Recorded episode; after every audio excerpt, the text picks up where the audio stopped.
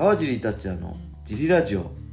はい皆さんどうもです、えー今日も茨城県つくば市並木ショッピングセンターにある初めての人のための格闘技フィットネスジムファイトボックスフィットネスからお送りしています、はい。えー茨城県つくばつくば市周辺で格闘技で楽しく運動したいなって方は体験もできるのでホームページからお問い合わせをお待ちしてます。お願いします。えーそしてジムのタオルやドライフィット T シャツも絶賛発売中です、はいえージムには遠くて入会できないけどグッズ欲しいなという方はこのラジオの説明欄にあるファイトボックスフィットネスのベースショップからご購入お願いします、します。えーよ僕のサイン入りもあります、はいえーそんなわけで小林さん今日もよろしくお願いしますろしくお願いします。ありえーレターを読みたいと思います、はいいつもレターありがとうございます、がとうございます。えー今日のレターははい。川尻さんこんばんはこんばんはいつもラジオを拝聴しておりますはい。質問というより悩み相談になるかもですが、はい。以前アメバ TV の取材で、はい。プライドの頃はゴミやマサトのように試合は強いけどあとは遊んでいるような大酒飲みの昔のプロレスラーのような姿に憧れていたが、はい。ドリームで青木の姿を見て遊びとか考えずとことん格闘技を追求していいんだという確信が持てたと話されていました。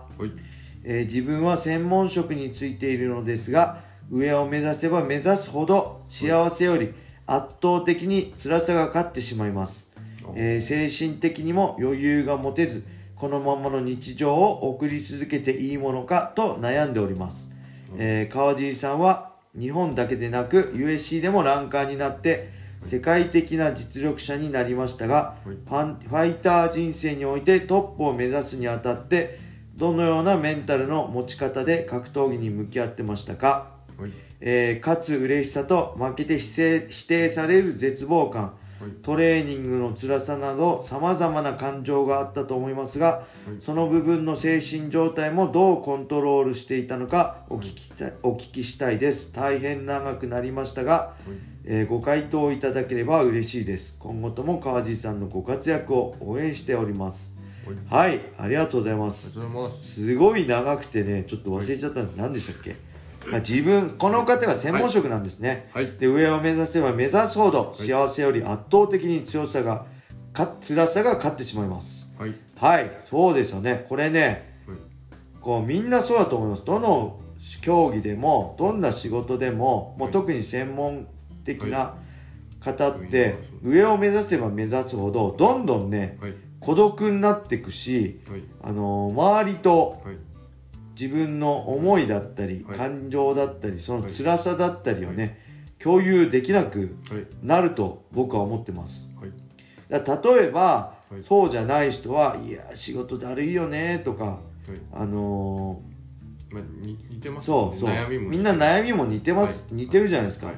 ただ上を目指せば目指すほど、はい他の人がはい。経験したことのないはい。経験だったり、はい経験したいこう普通だったらはい。あの味わうことのないはい精神的プレッシャーとかもはい増えてくんで他の人とね悩みをね共有できないんですよはい。だから僕自身も僕はい茨城にもはいあのたくさん大好きな仲間だって信頼できる仲間いますけどはい。僕と同じ競技レベルでやってた人は一人もいないんではい正直ねそういう意味ではすごい孤独でしたはい。ただはいその孤独をはい。に辛いとかじゃなくて僕はねそれできその孤独を味わえるのもはい。自分がそうやって普通の人とは違うもう一つ上のステージにいるからできるんだと思って、あのー頑張ろうと思いましたねだからこの人もそうやって、あのー目指せば目指すほど幸せより圧倒的に強さが勝ってしまうぐらい自分をこう上げてるんであって他の人とは違うもう一つ上のステージにいるんであってはい。普通の人じゃ経験できないことをはい。経験できるんだと思ってそれ自体をその苦しさ自体をね幸せなんだな普通の人じゃ味わえないんだなっていうはい。風にまあ考え方をね少しでもいいからねあの柔軟に考えられるようになるとはい。ちょっと楽になるかもしれませんね。はい。あの本当にね相談できる人がいないです。多分まあ当時僕らで言ったら青木真也とかね北岡悟レベルじゃないと同じようなあのー悩みとかね考えとか精神的なはい。プレッシャーとかを共有できる人っていないと思うんではい。その辺はね僕はうーんまあ本当に夜寝る時一人で寝れないほど悩んだり震えたり試合前はねはい。誰にも相談できない悩み。はい。相談しても誰にも理解してもらえない悩みはたくさんありましたね。はい。ただそういう時はい。あのー孤独になりすぎずにはい。あのちょっとこうなん気持ちを和らげることができたのが僕がやってたあの T ブラッドでのはい。まああれですよね打撃クラスの指導、はい。前にも言ったんですけどそういう時にピュアな格闘技を追求するんじゃなくてはい。格闘技を楽しんでる会員さんたちの姿を見て、はい。僕は本当すごい救われたんですよ。そうじゃないともう本当とことん追い詰めてだんだん、なんだろう他のこと見えなくなっちゃうんですよね。この専門職格闘技も専門職ですけどはい。頂点しかあの一番先と一番上しか見え,、見えなくなると頂点って尖ってるんではい。どんどんね視野が狭くなるんですよ。はい。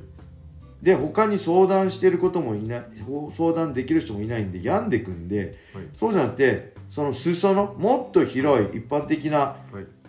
のを見るともうたのたくさんたの格闘技を楽しんでる人いっぱいいるんでそういうのを見てあやっぱ格闘技って楽しいんだよなって思えてまた気分もねちょっと楽になれたんではい。この人もねやっぱ、まあ専門職で仕事してるんであれ仕事としてややってるんであれば、はい。まあちょっと難しいかもしれないけど、はい。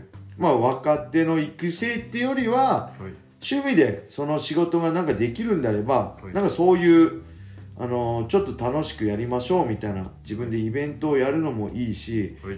逆にねあのその教える側になって、はい。そういうのもいいし、まあ、それが難しい仕事なんであればはい。あれですよね。なんかそうやってまた楽しんでるフラットな立場の、な場になれるはい。場所を見つけるべきですよね。このいわゆるだからサードプレイス的な、あの家と、はい。その職場でとことん追い詰める、あの本当ストイックな状態だけじゃはい。多分すごいきついと思うんで、あのもう一つはい。そうじゃない自分を出せるあの、はいストイックじゃない楽しめる自分を出せるフラットな自分を出せる場所を、はい。まあ、作るのがいいのかなって思いますね。多分忙しいのも忙しい方だと思うんですけどあー。その1週間に30分でも1時間でもいいんでそうですね。格闘技ネタも知ってるってことは格闘技に興味あるあ方あそうですだと思うんでね。格闘技ジムとかでね、はい。ちょっとでも体動かしたりしてそれがリラックスにつながっていくようだとそうそう。今日もね女の子がね本当学校とバイトの合間に30分ぐらいだけジム来てねミット打ちやってはい。帰りますって言って帰ってきましたよね。はい。本当そういうねちょっとでも運動すると精神的にも楽になるし体力にもついてはい。あの仕事にも生きるんで生きると思うもし格闘技ね好きなんであればはい。そういうのもやってみてまた新たなコミュニティを自分の中で作って仕事とは別の仲間を作るのもまあいいんじゃないかなって思いますね。はい。うん。やっぱりねプロになるとことんはい。追求するとね本当きついんですよね。はい。で逆にはい。僕ははい。あれですよね。だから本当にプロになりたいとかはい。あプロになって活躍したいとか言ってるやつがはい。なんか中途半端なことしてるのは本当だからムカつくんですよ。はい。わかります？この、はい。い、やお前強くなりたいって言ってるわけ、割には全然努力してないじゃん。はい努力にすらなってないじゃんっていう、これ一般の人は別ですからね。フィットネスとか 一般会員で格闘技を楽しみたいって人は別ですよ、はいプロになって大舞台大大舞台で活躍したいとか、い。トップになりたいって言ってる人が、はい。なんかもうあれですよね。例えば月に1回でもはい。まあ正当な理由なく練習休むようなやつは、はい。もうそもそも練習するっていうこと自体努力じゃないんで、はい。あの僕らにとっては、はい当たり前のことでそこからどうどう考えどう行動してどういう練習をするかどのくらい練習するかどんな練習するかの努力なんで、はい。なんなんかねそう大した努力すらもしてないのに強くなりたいとかはい。言ってる人が、はい。まあ本当笑っちゃいますよねっていう感じなんでその辺ははい。